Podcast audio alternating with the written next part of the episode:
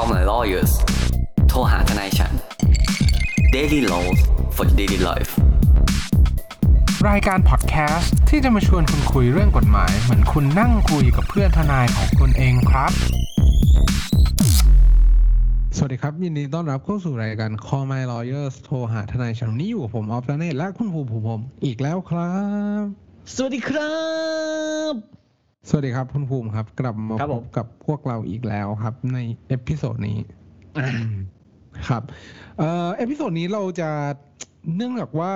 เนื่องจากว่าตอนเนี้ยมันมีข่าวแบบเหมือนที่เกี่ยวข้องกับเรื่องมรดกพอสมควรเลย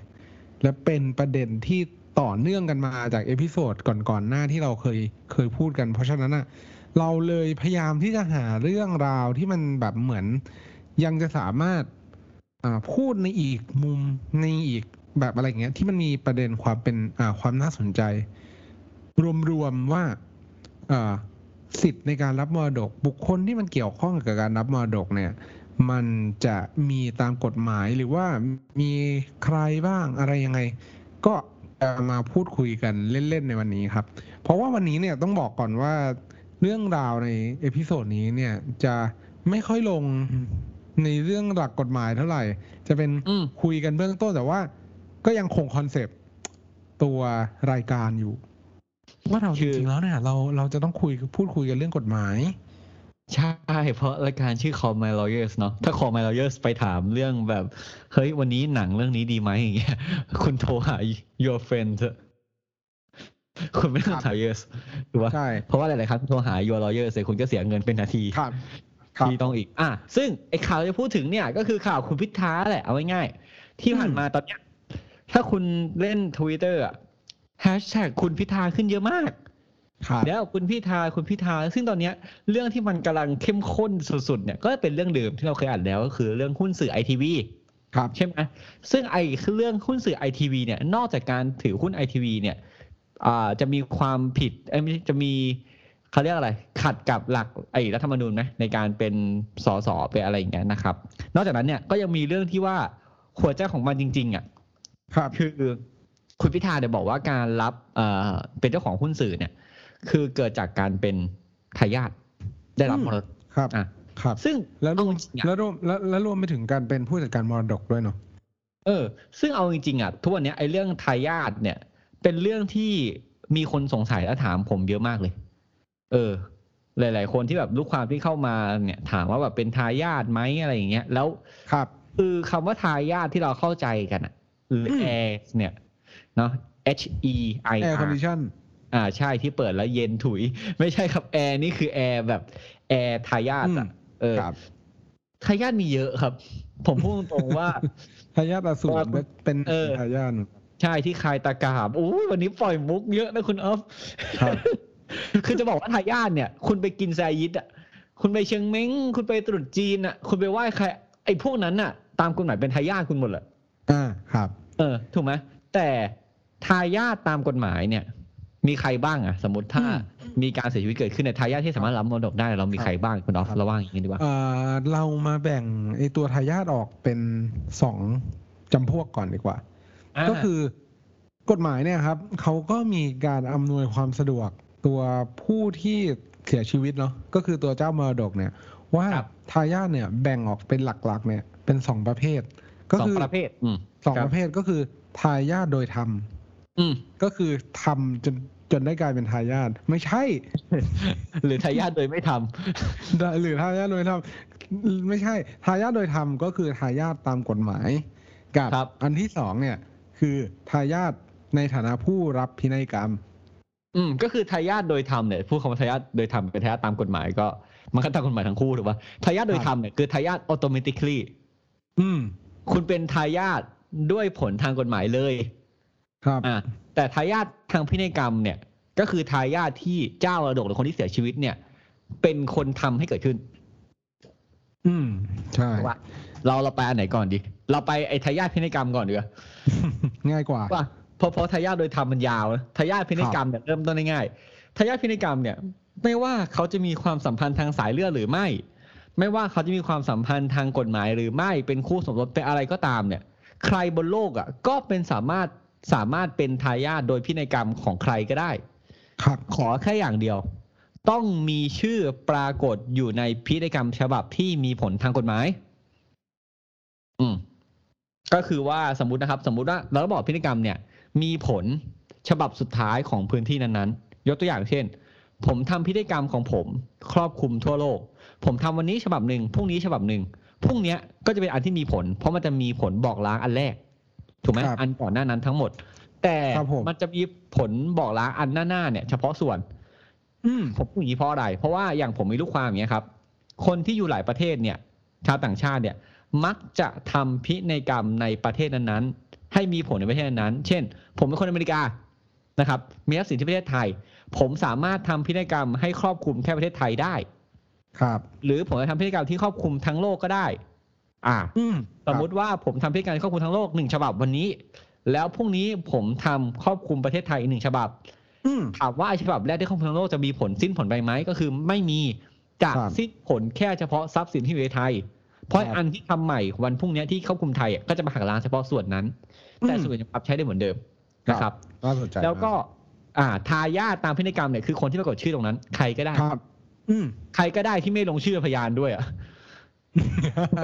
ครับ ครับ เพราะว่าต้องบอกอย่างนี้ว่าตัวพินัยกรรมเองเนี่ย เป็นอ่านิติกรรมที่มีแบบตามกฎหมาย ก็คือ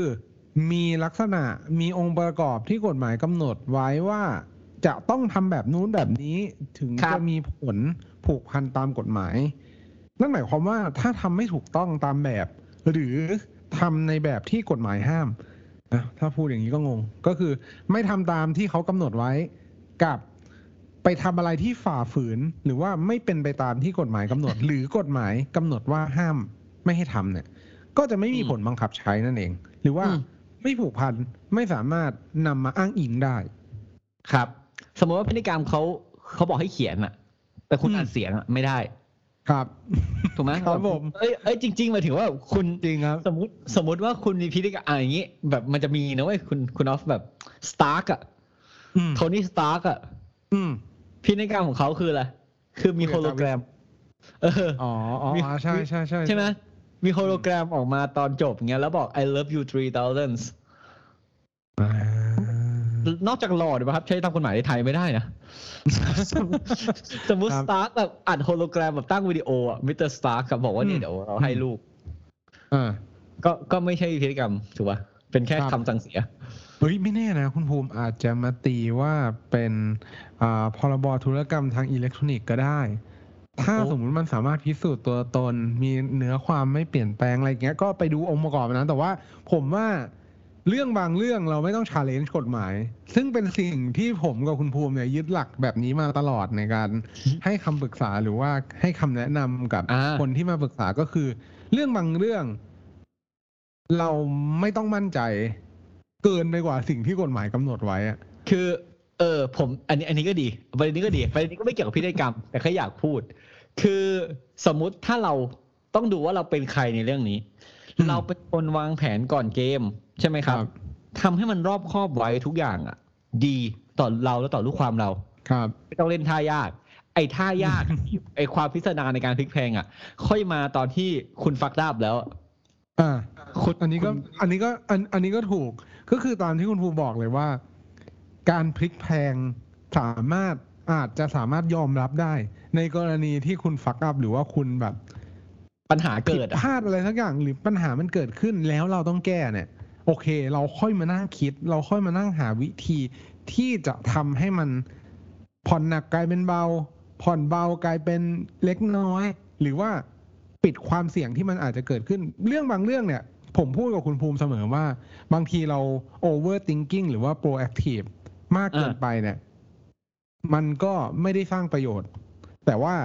สิ่งที่เราแนะนำเสมอก็คือ ไม่ต้อง challenge กฎหมาย ผมไม่แน่ใจว่าคุณออฟเคยดูหนังเรื่องไอ้นี่หรือเปล่า ไอ้ที่เป็นสายลับที่มิสเตอร์บีนเล่นอะ Mr. English เออมิสเตอร์อังกฤษอ่าโอเคแปลว่าดูถ้าจำชื่อเต็มได้ผมจำไม่ได้เลย มันจะมีฉากหนึ่งคุณออฟคือไอตัวมิสเตอร์บีนเนี่ยที่เป็นสายลับเนี่ยเขาต้องไล่ตามผู้ร้ายครับใช่ปะและไอ้ผู้ร้ายเนี่ยมันก็เล่นท่ายากเว้ยอ่าเช่นแบบกระโดดข้ามจริตึงกก็ด้วยการไต่อะไรอย่างเงี้ย ซึ่งมิสเตอร์บีนอ่าเขาก็เดินข้ามสะพานอะหรือว่าอ่าแบบ คนร้ายเนี่ยแม่งกระโดดลงตึกแบบไต่ทางแบบไต่ทางกำแพงอะ หน้าต่างลงลงอะหรือมิสเตอร์บีนอ่าแม่งกดลิฟต์อะ ผมอ่าจะบอกว่าบางครั้งในชีวิตจริงอะ ถ้าคุณสามารถป้องกันผลได้ไปท่าง่ายและมีประสิทธิภาพสูงสุดอะ คุณไม่ต้องไปท่ายากเสมอก็ได้นะเพราะเวลามันเจ็บอะ มันเจ็บจริงถูกปะใช่แล้วคว่ารับพลาดอะ โอเค ถ้าคุณเล่นท่ายาก แล้วคุณได้คะแนนสิบเต็มเท่ากันอะเออ คุณอาจจะหล่อเว้ยคุณอาจจะได้คะแนนความพึงพอใจเหมือนเด็กเฮอครับตึ๊ดตึ๊ดคือตึ๊ดอะไรเงี้ยแบบอืมเฮออะก็คืออยากโชว์ร้อยวิชาใช่ป่ะครับ แต่บางครั้งเนี่ย เราเอาผลลัพธ์ดีกว่าอืม อืม เพราะว่าถ้าวันนั้นคุณใช้ท่ายากแล้วผ่านมันเท่โคตรโคตรเท่คุณมันอยู่ครับแบบแบดแอสอะครับคุณคือตัวตัวจริงอะตัวตัวจริงครับ แต่ถ้าคุณทำพลาดอะคุณไม่ต่างกับไอ้โง่นะ คุณคือดำครับดัมเอฟอะอะโอเค แต่พินัยกรรมก็คืออย่างที่พูดไปนี่แหละครับทำตามแบบ ถ้าคุณปรากฏชื่อในนั้น คุณคือทายาทตามพินัยกรรม แต่ครับเรามากลับมาอันแรกทำไมถึงข้ามอันที่สองไปก่อนซึ่งผ่านไปแล้วสิบนาที อันแรกคือทายาทโดยธรรมคุณอ๊อฟทายาทโดยธรรมเป็นต่างจากทายาทพินัยกรรมยังไงไม่แล้วเขาคือใครครับ ครับ คือทายาทโดยธรรมเนี่ยต้องบอกก่อนว่าก็คือทายาทตามที่กฎหมายกำหนดไว้ ซึ่งโดยส่วนใหญ่แล้วทายาทโดยธรรมเนี่ย ก็จะเป็นวงศาคณาญาติของตัวเจ้าของมรดกเอ่อเจ้าเจ้ามรดก หรือว่าตัวเจ้าของทรัพย์สินนั่นเองครับหรือว่าตัวผู้ตาย อ่าครับพูดกันง่ายๆก็คือ ลูกหลานภรรยา พ่อแม่พี่น้องต่างๆ ลุงป้าน้าอาอืมพวกเนี้ยครับก็ถือว่าเป็นทายาทโดยธรรมทั้งหมด แต่ว่าในกรณีของอาการไล่ทายาทโดยธรรมเนี่ย ต้องบอกแบบนี้ครับว่า ทายาทโดยธรรมเองเนี่ยก็มีเงื่อนไขในการรับมรดกที่แตกต่างกันออกไป ไม่เหมือนกับสิ่งที่เราสามารถระบุหรือว่าเขียนได้เป็นแบบพินัยกรรม นั่นหมายความว่าลำดับชั้นลำดับเเงื่อนไขการรับมรดกเนี่ยอาจจะแบ่งตามกฎหมาย อาจจะไม่ได้ถูกใจตัวเจ้ามรดกร้อยเปอร์เซ็นเพราะฉะนั้นแล้วเนี่ยพินัยกรรมจึงถูก กำหนดมาเพื่อที่จะให้ตอบโจทย์ความต้องการความประสงค์ของตัวเจ้ามรดกจริง ๆ ว่าคุณรักใครคุณให้คนนั้น คุณแบบเหมือนรู้สึกว่า โห คนเนี้ย ตอนมีชีวิตอยู่เนี่ย ไม่ได้มาดูแลเลยอืมแล้วยังจะต้องแบ่งมรดกที่ตัวเองหาเงิน เก็บหอมรอมริบมาเนี่ย ให้กับครับเขาเนี่ย มันขัดต่อเจตนา เพราะเนื่องจากว่าในในในวันที่คุณยังมีชีวิตอยู่เนี่ย คุณสามารถแสดงเจตนาไว้ได้ก่อนวันที่คุณเสียชีวิตนั่นเองมันก็เลยกลับมาตอบโจทย์ว่า ถ้าคุณไม่อยากจะทำพินัยกรรม คุณก็ต้องถูกกฎหมายอ่าบังคับว่าจะต้องแบ่งไปตามที่กฎหมายเขียนเอาไว้ แต่ถ้าสมมติว่าคุณอยากจะทำอะไรที่มันนอกเหนือ หรือว่าแตกต่างไปจากบทตัวบทของกฎหมายครับณก็เขียนเป็นพินัยกรรม ตามแบบตามเงื่อนไขที่กฎหมายกำหนดไว้ ซึ่งครับทายาทโดยโดยธรรมเนี่ยต้องบอกแบบนี้ มันก็จะมีลำดับชั้น ซึ่งอะหลักการง่าย ๆของการแบ่ง หรือว่าเป็นแบบเหมือนลอจิกง่ายๆเลยเป็นหลักการคิดง่าย ๆ ก็คือ คนที่มีความใกล้ชิดกับตัวเจ้ามรดกเนี่ย ก็มีสิทธิ์ที่จะได้รับมรดก ก่อนคนที่อยู่ห่างออกไป หรือว่ามีความอืมห่างไกลตามญาติ มันก็คอมมอนเซนส์อยู่แล้ว มันก็เป็นหลักการคิดทั่วไปว่า เอ้า ลูกก็ต้องได้เยอะกว่าอาหรือหรือว่าลุงหรือว่าปู่ย่าอยู่แล้ว เพราะว่าอืมเขาก็เป็นคนที่เป็นญาติที่ห่างออกไป คนที่อยู่ในครอบครัว ก็ต้องเป็นคนที่จะต้องได้มรดกมากกว่า มันก็เป็นเรื่องปกติ และมีอีกหลักสำคัญก็คือ ในกรณีว่ามีทายาทโดยธรรมที่อยู่ลำดับชั้นที่สูงกว่า เขาก็ ได้รับมรดก และนอกเหนือจากการที่ได้รับมรดกแล้วเนี่ยเขายังตัดสิทธิ์การรับมรดกของญาติที่ห่างออกไปด้วย ถ้าพูดอย่างนี้อาจจะงงนิดนึงเรามาไล่ไอตัวลำดับอืมของทายาทโดยธรรมกันก่อนก็ได้ อืมอืมอืมอืม ranking เลยค่ะ ครับ ใครไล่คือณหรือผม คุณร้องไหมเอาะอะคุณภูก็ได้ครับอ๋อโอเค คือเราจะบอกว่าทายาทเนี่ย พอเราพออ่า เจ้ามรดกเสียชีวิตใช่ไหมครับ กฎหมายจะมาแบ่ง ranking ทายาทโดยธรรมเป็นหกแรงซึ่งไอ้หกแรงเนี่ยก็จะถูกจัดลำดับตามที่บอกแต่ก่อนหนึ่งขอพูดถึงคนนี้ก่อนคู่สมรส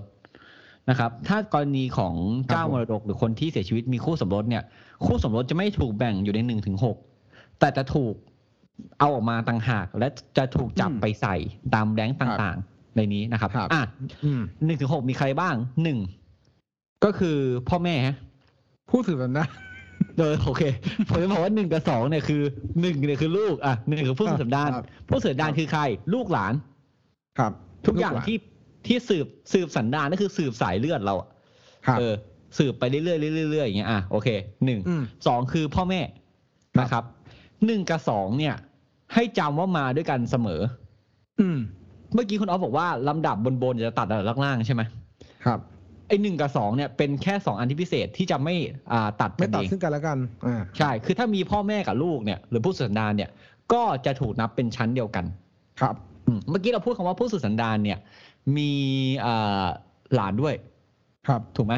แต่เวลาเรานับเนี่ยเราก็จะนับคนที่ใกล้เราสุด เช่น อืมครับลูกยังอยู่ ก็ไม่นับหลาน ครับ ถ้าลูกไม่อยู่ค่อยนับหลานของสายนั้นขึ้นมา ครับ เราเออ เราเราจินตนาการมันเป็นน้ำตก ว่าถ้าอืมมันตกลงชั้นแรกแล้วติดแล้วก็คือมีคนรับแล้ว เราก็ไม่ต้องตกลงไปที่ชั้นที่สองเป็น family tree ว่างั้น ใช่อ่าอ่าก็ก็คือแบบถ้าสมมุติว่าคุณลากสายมาอะคุณเอาง่ายๆคุณเซิร์ชตามผมก็ได้อะเปิดแบบอ่า family tree แบบ house of stark อะไรอย่างเงี้ยเออเออ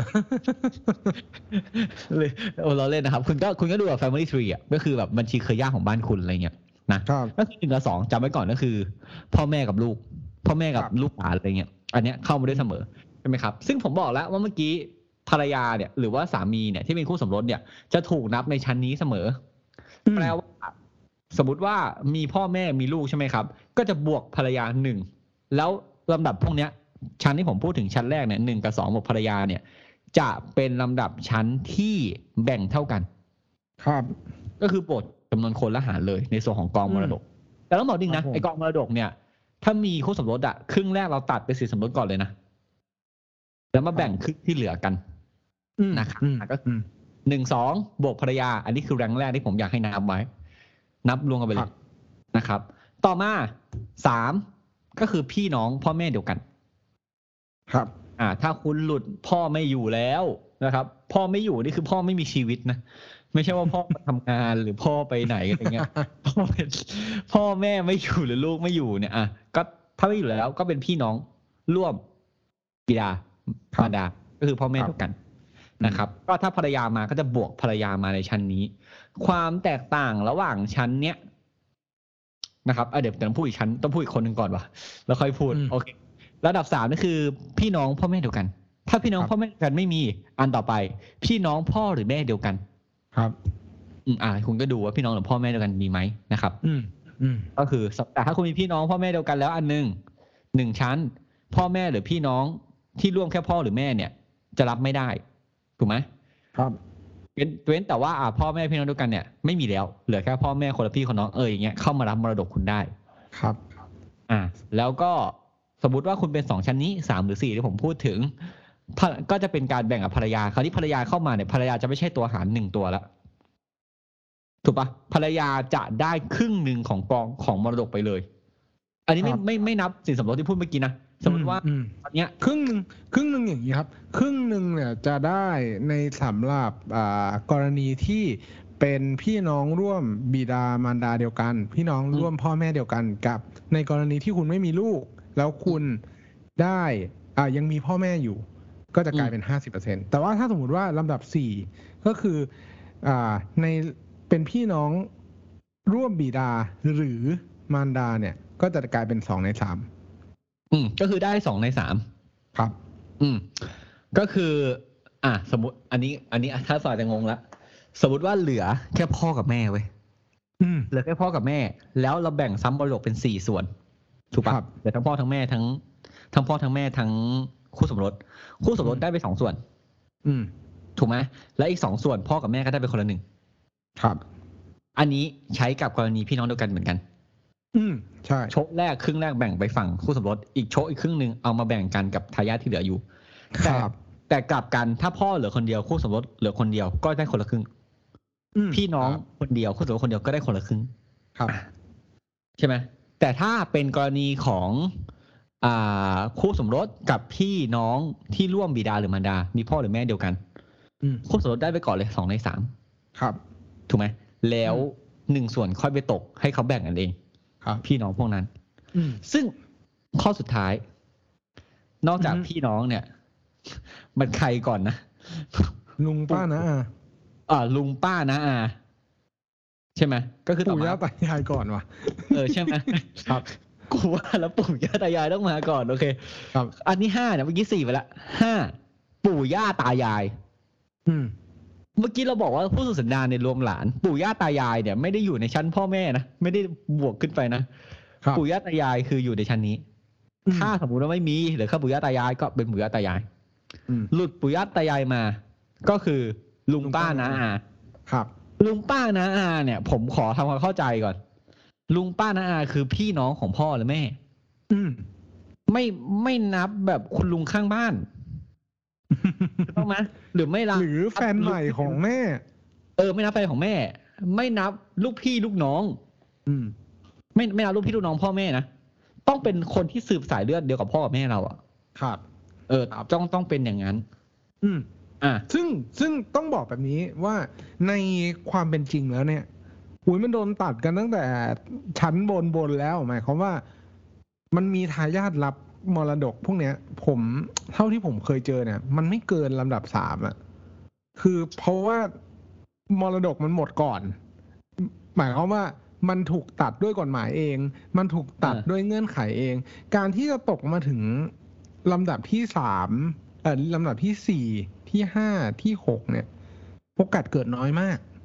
แล้วมันก็อยู่ห่างไกลกับตัวเจ้ามรดกมาก ๆแล้ว ครับครับ โดยที่โดยที่จริงๆแล้วอะข้อจำกัดของการที่เป็นทายาทในลำดับชั้นหลังๆ อีกเนี่ยก็คือถ้าสมมุติว่าข้างบนเนี่ยเขารับมรดกกันไปแล้วเนี่ย มันก็จะตัดญาติที่ห่างออกไปโดยปริยายนั่นเอง เพราะเพราะเพราะฉะนั้นเนี่ยผมก็เลยคิดว่าเราไปโฟกัสที่ตัวชั้นบนๆก็คือคนในครอบครัว คนที่อยู่ใกล้ ๆ กันเนี่ยแหละถ้าสมมุติว่าคนใดคนหนึ่งมีความสัมพันธ์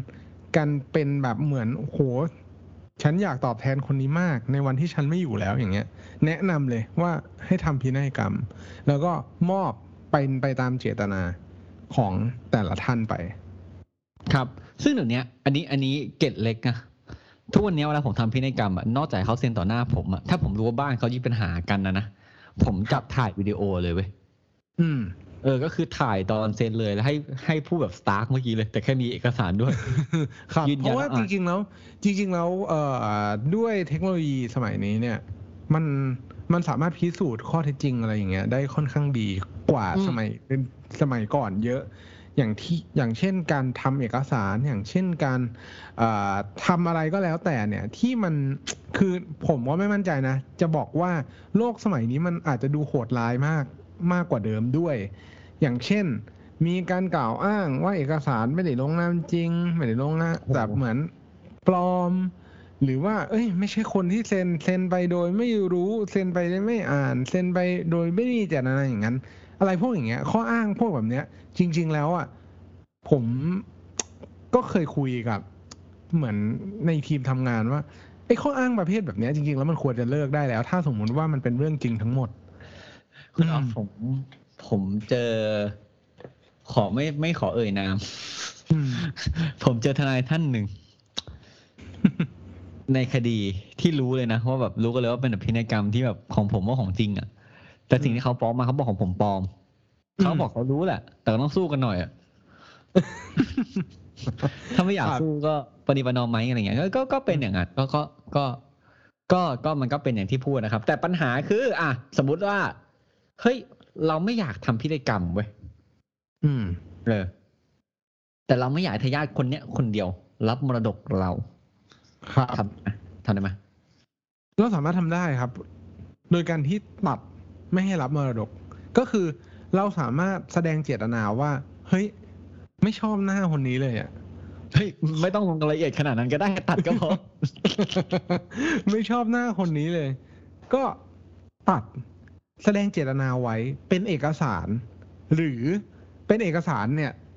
กฎหมายกำหนดว่าตต้องตัดไม่ให้รับมรดกเนี่ย ต้องตัดในพินัยกรรมอีก ซึ่งแม่งก็ยุ่งยาก หรือจะทำอ่าเป็นหนังสือยื่นไว้ต่อเขต หรือว่าต่อเอ่อต่อแบบเหมือนที่ทำการอำเภอก็ก็ได้เป็นเป็นอีกวิธีหนึ่งเพราะฉะนั้นเนี่ยผมเข้าใจว่าวิธีการตัดเนี่ย มันยาก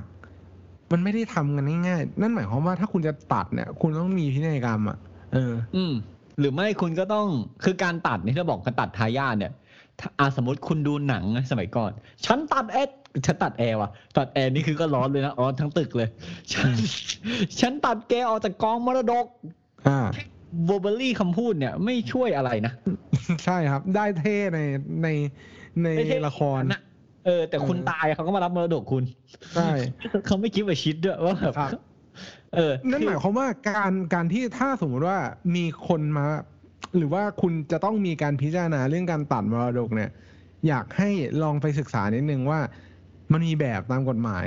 มีอืมลักษณะเงื่อนไขตามที่กฎหมายกำหนด เอาแค่คิดไว้เล็ก ๆ แค่นี้พอ แล้ววิธีการทำเนี่ย ที่ปรึกษากฎหมายของคุณเนี่ย ก็จะสามารถให้คำแนะนำได้เอออืมประมาณคุณนั้นอะคุณอาจจะเดินไปที่สำนักเขตแล้วก็ขอลงว่าจะตัดคนที่เอาจากการมรดกอืมแต่คุณอย่าลืมนะ วันที่คุณโกรธมันเลือดขึ้นหน้า แล้วคุณตัดมันออกเนี่ย คุณไปต่างไปที่เขตอะ หรืออำเภออะหรือเทศบาลอะมไอ้วันคุณดีกันคุณอย่าลืมไปถอนนะเว้ยครับ ครับ เออ แล้วว่าอะสมมติว่าเราตัดเนี่ย สมมติสมมติ อ่า คุณพ่อผมตัดผมจากกองมรดกอย่างเงี้ย ลูกผมเนี่ย ก็โดนตัดด้วยนะ ครับตัดเพราะเวลาคือการตัดเนี่ย มันมันตัดหมดอะอืมก็คือตัดตัดทั้งน้ำตกอะตัดทั้งสายที่คุณออฟพูดถึงอะอืมเออก็คือตัดทุกคนที่เกี่ยวกับผมก็ตัดหมดนะครับ ครับครับแล้วก็สมมติถ้าคุณคุณไม่เลือกวิธีการที่ไปหาเจ้าหน้าที่รัฐเนี้ยเพื่อตัดอะแล้วคุณเลือกวิธีการทำพินัยกรรมอืมพินัยกรรมควรจะเขียนว่าอ่าพินัยกรรมวันนี้ค่าทำวันนี้รายละเอียดขอตัดในเอออกจากกองมรดกจบ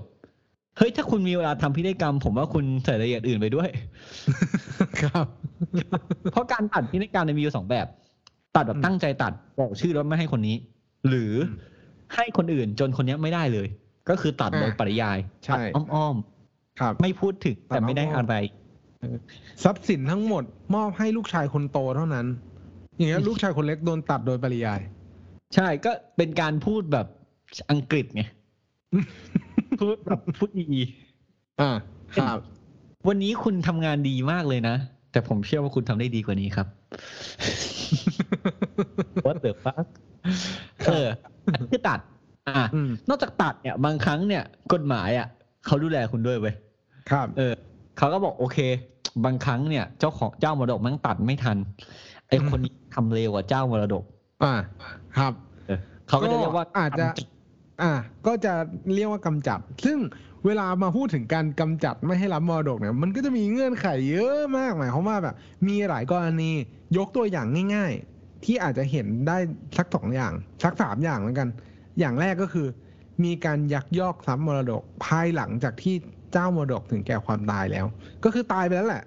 แล้วก็มีการมายักย้ายถ่ายเททรัพย์มรดกไปเป็นของตัวเอง ยักยอกอะ เอามาเป็นของตัวเอง อย่างเงี้ยก็ถือว่าถูกกำจัด เพราะว่าเป็นคนไม่ดี อืม แต่แต่ไอ้กรณียักยอกเนี่ยคือยักยอก ยักยอกเนี่ย คือไม่รวมเอาเงินไปทำงานศพนะอะใช่ ถูกไหมคือสมมุติใช่ว่าถ้าคุณเป็นทายาทด้วยกันหลายคนอย่างเงี้ยแล้วคุณเห็นไอ้นั่นมันกดเงินของ เจ้ามรดกมา แล้วแบบไปทำงานศพให้อันนี้ อันนี้คุณไม่ต้องไปบอกว่าเขาโดนกำจัดแต่คุณต้องไปขอบคุณเขาด้วยถูกป่ะครับแล้วถ้าเขาย่อของตัวเองคุณก็เอาไปสู้เพื่อให้เขาโดนกำจัดไป อะนอกจากข้อนั้นก็คืออีกข้อหนึ่งคือ อย่างนี้เลย ถ้าคุณดูหนังฆาตกรรมเว้ยอืมบ้านไหนรวยอะแม่งก็จะมีอารมณ์ประมาณว่าแบบฆ่าเพื่อหวังมรดก เออ ไอ้พวกที่แบบฆ่าหรือวางแผนหรืออะไรทุกอย่างที่ไปอินวอลฟกับเรื่องพวกเนี้ย แล้วมีคำพิพากษาตัดสินแล้วอะพวกนี้ก็อด ครับ ก็จะถือว่าเป็นผู้ไม่สมควรที่จะได้รับมรดกของเจ้ามรดกนั่นเอง เออ คือ แต่ส่วนใหญ่ถ้าแบบคุณจะโดนกำจัดไอ้คุณจะโดนกำจัดเพราะเพราะพวกเนี้ย คุณต้องมาพร้อมกับเด็กแว่นอะใส่สูทกับเกงขาสั้นอะแล้วมีโบว์สีแดงๆอะ แล้วก็แบบจะมีเพลงขึ้นตอนที่เขาเฉลยว่าใครเป็นคนกำจัดว่าแบบตื้อดื้อดื้อดื้อตื้อดื้อดื้อดื้อดื้อก็คือโคนนั้นก็จะต้องมา เออ ก็คืออย่างนั้นแหละ อะครับนอกจากนั้น อันนี้เรามาถึงประเด็นท่านนายก อืม ครับโอ้ยยังยังยังยังท่านว่าที่นายกพิธาครับอ่าสละคุณออฟครัเมื่บอกี้คือคือการเป็นสฝ่ายลาดเนี่ยจริงเออๆไม่ได้อยากจะลงเรื่องข้อเท็จจริงมาก เพราะว่าตอนเนี้ยมันเป็นเรื่องมันเป็นเรื่องราวที่อาจจะยังไม่ได้รับการแบบเหมือนตรวจสอบและยังไม่ได้มีผลแบบเหมือนการตรวจสอบมาก ข้อเท็จจริงต่างๆเนี่ยมันยังอยู่ในระหว่างการพิจารณาเนาะเพราะฉะนั้นเราอาจจะไม่ได้ลงในตัวรายละเอียดของอาท่านว่าที่นายก แต่เราจะมาพูดรวมๆในลักษณะของการสละมรดก การสละมรดกเนี่ยมันมีหลักการที่อาจจะสำคัญอย่างหนึ่งก็คือการสละมรดกเนี่ยต้องทำต้องสละทั้งหมด จะมาทำแบบมีเงื่อนไข จะมาทำแบบมีเงื่อนเวลาไม่ได้ นั่นหมายความว่าอืมถ้าคุณคิดจะสละคุณไม่อยากรับ คุณต้องสละแบบไม่มีเงื่อนไข และการสละเนี้ยจะทำให้มีผลไปว่าตัวเองเนี่ย ไม่ได้เคยได้รับมรดกมาตั้งแต่ต้นเลย อืม ครับ แต่แต่เราบอกว่าการทำไมถึง อันนี้ผมผมเดานะอืมคือการสละที่เขาบอกไม่ให้มีเงื่อนไขหรือไม่ได้มีบางส่วน เพราะว่าการสละมรดกเนี่ย มันมาพร้อมกับการสละหนี้สินด้วยเว้ยครับ ไม่รับหนี้สินด้วยเออเพราะมรดกอืมมันมาพร้อมทรัพย์สินและหนี้สินอะไรเงี้ยครับนะครับ ซึ่งไอ้การสละเนี่ยมันต้องทำเอกสารอยู่แล้วอืมอาจจะไปทำไปให้กับเจ้าพนักงานตอนแรกแบบที่มีการตัดตัดกันอะ ครับอ่าก็ก็ทำได้ หรือจะทำการอืมระหว่างทายาทเป็นสัญญาอืมปณิประนอมเซ็นเซ็นครับเซ็นกัน ก็ทำได้นะครับอืมเออก็เนี่ย เราจะบอกว่าไม่ใช่แค่เจ้ามรดกจะตัดกูกูสละด้วยครับแล้วเขาตัดก็คือเอาแล้ว เราไม่ต้องไปสละไม่อยากใช่ ก็คือเขาไม่ได้อยู่แล้ว พ่อตัดผมเหรอมันผมสละ เฮ้ย มึงไม่ได้นี่สุดยอดอะ อันนี้คือแบบ อันนี้คือแบบหักมุมอะ พ่อตัดผมไม่ได้วะให้ผมสละก่อนแล้ว ครับ ก็ก็ก็ก็ประมาณนี้ครับ ว่าท้ายที่สุดแล้วเนี่ย มันก็จะมีตัดกำจัดสละที่เกี่ยวกับมรดก อืม เออกำจัดสละเนี่ยคือแยกกันนะ ไม่ได้กำจัดสละในแบบนั้นๆแล้วอ่านยากไม่ใช่นะ คืออมกำจัดกับสละอะเห็นไหมคุณเห็นไหมว่าเรื่องเรื่องทายาทเนี่ยไม่ง่ายเว้ยเอออีกอีกกรณีหนึ่งที่คนชอบถามกัน บุตรบุญธรรม ครับ ลูกบุญธรรม ลูกบุญธรรมที่พูดถึงคือลูกบุญธรรมที่จดทะเบียนรับบุตรบุญธรรม หรือตามกฎหมายแล้ว อ่า ตามกฎหมายแล้วไม่ใช่ลูกที่คุณไปผูกข้อมือเฮ้ยตอนเด็กอะผมมีพี่ชายนะเว้ย ที่แบบไปผูกข้อมือเป็นลูกบุญธรรมพระเพราะหมอดูบอกว่าดื้อต้องไปเป็นลูกบุญธรรมพระอือฮึอย่างเงี้ย เพราะพี่ผมมันไม่สามารถแบบเดินไปขอตอนที่พระท่านมรณภาพอะเนาะไปบอกว่า ญาติ เนี่ย รูปถ่ายเคยผูกข้อมือเป็นรูปบุญธรรมกันขอรับมรดกพระด้วย ไม่ได้นะเออ อย่างอย่างเงี้ย ที่ที่คุณเรียกเขาว่าพ่อเลยถ้าถ้าไม่ใช่มีการจดตามกฎหมาย คุณไปขอรับเป็นบุตรธรรมไม่ได้นะครับครับ แล้วบุญธรรมเนี่ย ก็จะมีผลเสมือนกับเป็นบุตร อืม ก็คือเป็นทายาทชั้นแรกกันแหละ ผู้สืบครับสันดานนั่นแหละ อยู่ในครัอับนเดียวกัน อืม ซึ่งอันเนี้ยก็รวมถึงลูกหลาน ลูกลูกลูกนอกสมรสครับ เอออืมคือพวกสโนว์พวกอะไรพวกเนี้ย ที่เป็นลูกนอกสมรสอะครับที่บุตรที่บิดาให้การรับรองหรือว่าได้มีการจดแจ้งเกิด แต่ว่าอาจจะไม่ได้ เกิดมาโดยถูกต้อง หรือว่าเอ้ยไม่ใช่ไม่ได้เกิดมาโดยถูกต้องพูดผิด เกิดมาในขณะที่พ่อแม่เนี่ย จดทะเบียนสมรสกันอ่าอ่าก็คือก็คือจดก็คือเป็นลูกที่ไม่ได้พ่อแม่ไม่ได้แต่งกัน แล้วพ่อไปพ่อทำสองอย่างอะพ่อไปรับรองบุตรแล้วตามกฎหมาย มีใบรับรองบุตรหนึ่งหรือพ่อรับรองบุตรโดยพฤตินัยอืมก็คือแบบให้ใช้นามสกุลไปส่งโรงเรียนอะไรอย่างเงี้ย ถ้าอืมส่งขึ้น BTS เนี่ยจะมีวิดีโอไหมก็เป็นอีกเรื่องหนึ่งถูกปะก็คืออันเนี้ยก็ครัจะบอยู่ในชายาชั้นแรกเผื่อคุณสงสัยอะไรๆแต่ท่านสงสัย อืมอะคุณออฟอย่างนี้ดีกว่า เรารู้อยู่แล้ว อันเนี้ยท่านผู้ฟังอาจจะสงสัยนิดนึงคือ ถ้าพ่อแม่ไม่ได้แต่งกัน ลูกที่เกิดมาเนี่ย เป็นลูกของแม่แน่นอน เพราะออกครัมาบจากร่างกายแม่ถูกไหมอืมก็ก็ครับกฎหมายก็บอก แต่พ่อเนี่ยจะรับรองบุตรก็เป็นพ่อโดยชอบด้วยกฎหมาย ครับ ใช่ไหมอืม แต่ลูกเนี่ย ในกรณีเนี้ยเวลาลูกเขาเสียอย่างเงี้ยไอพ่อโดยชอบด้วยกฎหมายอืมที่ไม่แต่งกับแม่เนี่ยสามารถรับมรดกลูกได้หรือไม่อะอย่างนี้ดีกว่าต้องดูว่าเขามีฐานะเป็นพ่อโดยชอบด้วยกฎหมาย หรือยังถ้าสมมติว่าอ่ายัยังไม่ได้เป็น นั่นหมายความว่าก็รับไม่ได้ ต่อให้พ่อแต่รับรองอ่าพ่อรับรองบุตรก็กลายเป็นพ่อโดยชอบด้วยกฎหมายก็คือได้ ก็คือได้ใช่ เออ ก็คือก็คืออย่างนั้น แต่ถ้าสมมโอติเคว่า ผมกำลังกำลังกำลังงงคำถามอยู่แป๊บนึงโอเค สม เข้าใจอะผมนึกว่าแต่งงาน นึกว่าแค่แค่แค่โดยพฤตินัยโอเค เนี่ยเนี่ยผมก็จะบอกว่าแต่งงานเนี่ย สมมติเราแต่งงาน แต่คนคนหนึ่งแต่งงานแค่จัดงานแต่งไม่ได้จดทะเบียนสมรสอะแล้วก็อืมมีแล้วก็ไม่ได้สนใจเว้ยก็ให้ลูกครับใช้นามสกุลเบลอๆแล้วคราวเนี้ย ไม่เคยไปจดรับรองบุตรนะ อืม แล้วตัวลูกตายก่อนอะ พ่อเนี่ยอ่าก็ก็ไม่ได้ไม่ได้มรดกนะถ้าผมเข้าใจครัผิบดอืม เพราะว่าเป็นเอ่อเป็นพฤตินัยอย่างเดียวก็คืออมเป็นลูกสามารถรับมรดกของพ่อท่านนั้นได้ แต่ว่าอ่าพ่อท่านนั้นจะไม่สามารถรับมรดกของลูกได้ แต่พ่อก็คงคิดว่ากูน่าจะลูไปกก่อนไม่มีมรดกเอออันอันเนี้ยอันนี้เป็นอันนี้เป็นเกตหนึ่งที่จะบอกไว้ เพราะว่า ครับคือจริงๆคุณรู้ไม่รู้ก็ได้คุณคงรู้สึกงี้ใช่ไหมแต่แต่ถ้าอืมคุณเรียนนิติแล้วคุณไม่รู้เนี่ย คุณไม่ได้คะแนนเชื่อผม อ่าใช่ คือคือก็ก็ก็ติดติ่งไว้ก็ประมาณเนี้ย ส่วนในเรื่องทายาทมีอะไรอีกคุณอ๊อฟประเด็นที่เราควรควรเล่าให้ท่านผู้ฟังฟัง ผมกำลังหาหมดเอ่อเงียบ น่าจะเป็นเกร็ดสุดท้ายละเพราะไม่งั้นเนี่ย เรื่องเนี้ยมันอาจจะยาวเกินไป ผมอืม ฝากไว้ง่าย ๆ แบบนี้แล้วกันว่า เอ่อเวลาที่เราพูดถึงทายาทว่ามันมีสองประเภทก็คือทายาทโดยธรรมกับผู้รับพินัยกรรมเนี่ยท้ายที่สุดแล้วเนี่ย คุณอาจจะอยู่ในทั้งสองฐานะ ในคนคนเดียวกันก็ได้อ้าวใช่ในอ่าในกรณีที่ว่ามันมีเหตุขัดข้องอะไรสักอย่างหนึ่งเกี่ยวกับการจัดการมรดกตามพินัยกรรม แล้วทรัพย์สินนั้นน่ะ มันไม่สามารถถูกจำหน่ายได้ หรือว่าไม่สามารถตกทอดไปกับทายาทได้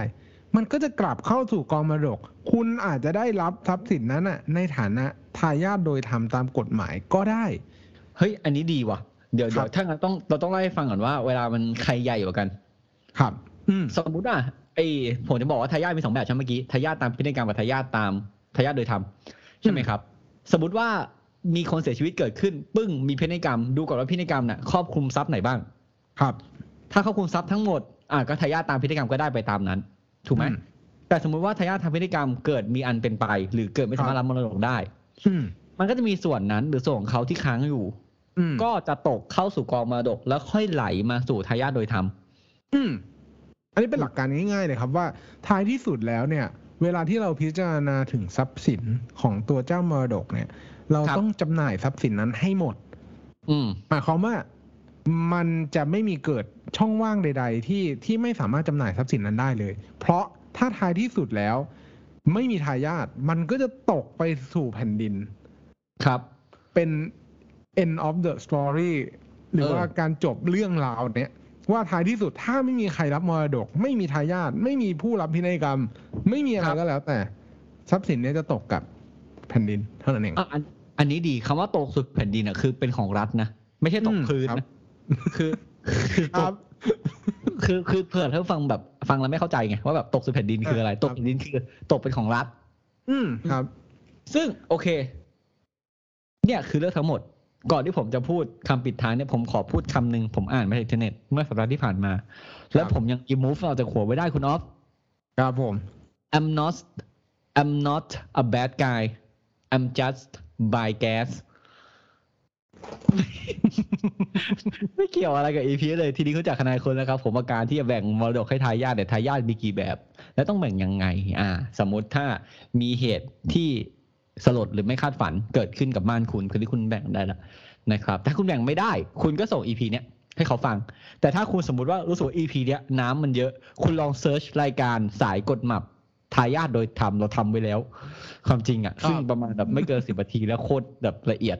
นะครับครับเชิญคุณออฟครับ ก็หวังเป็นอย่างยิ่งว่าท่านผู้ฟังทุกท่านจะสนุกไปกับพวกเราใน episode นี้ หากท่านผู้ฟังท่านใดมีข้อสงสัยข้อเสนอแนะ สามารถติชมฝากหาพวกเรา Call My Lawyers ได้ที่เพจ Facebook YouTube หรือช่องทางที่ท่านรับฟังอยู่ในขณะนี้ครับสำหรับวันนี้ต้องขอลาไปก่อน สวัสดีครับ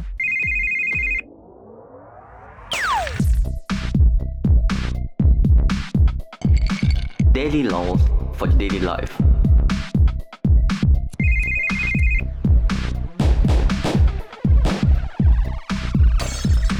Daily laws for daily life.